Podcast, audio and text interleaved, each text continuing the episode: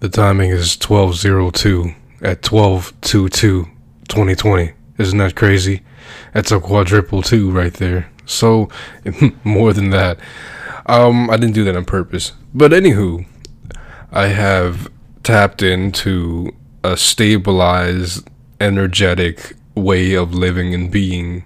My brain is working at optimal levels to share this video because I have had enough sleep. I went on a hike in the mountains and I did the things that I wanted to do and then I I still felt like I didn't I still didn't feel completely happy and I started feeling this way actually for the past uh ever since the holidays, man. It's been tough. I um I'm doing very well, but when it comes to the holidays, there's family involved and sometimes you don't really know how people think and how they are and then you dive right into it and you kind of think that you should just go back home type of vibes and um and so it, it kind of like i guess unconsciously has been stuck with me since then to now where i just was absorbing the opinions and feelings of others that i cared about that cared about me and i kind of was like thinking to myself like dang, uh, you know what? I'm being placed time limits on and timestamps from somebody else, and I keep seeing podcasts from Gary Vee.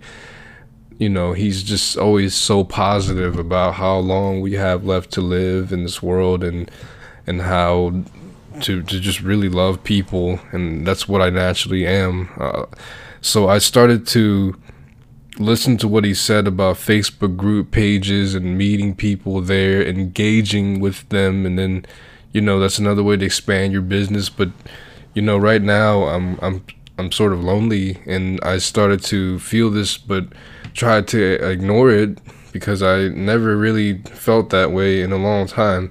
Because I've always just been having a good time riding solo and hanging out with a few friends. But as I've climbed up the ladder and raised my vibrations, I started to see a different outlook on life that I need to branch out and travel. And the more that I felt lonely, the more that I appreciated friendships because I started to look around and I see people laughing, buying dessert and cake and doing their homework, etc. Whatever they're doing, they're just spending time together. And I, I I tend to take those things for granted, not on purpose, but you know, just because I'm I'm all right by myself. But some days, uh, um, you know, things like this happen where conversation and communication is so important. But one thing that I really love about myself is that I'm able to branch out and meet new people, and have I have 111% confident I can talk to anybody and make eye contact. So th- the more I thought about it, the more I realized this is where a new story begins, where I could serve my purpose in life and create a new story and vlog and and videotape it all, and you know most things and uh, travel to these beautiful landscapes and and make stories and tell it by the campfire, and that's just really the simplicities of life. The times that we tend to make complicated, so uh, very important. Friendship is very important to my health.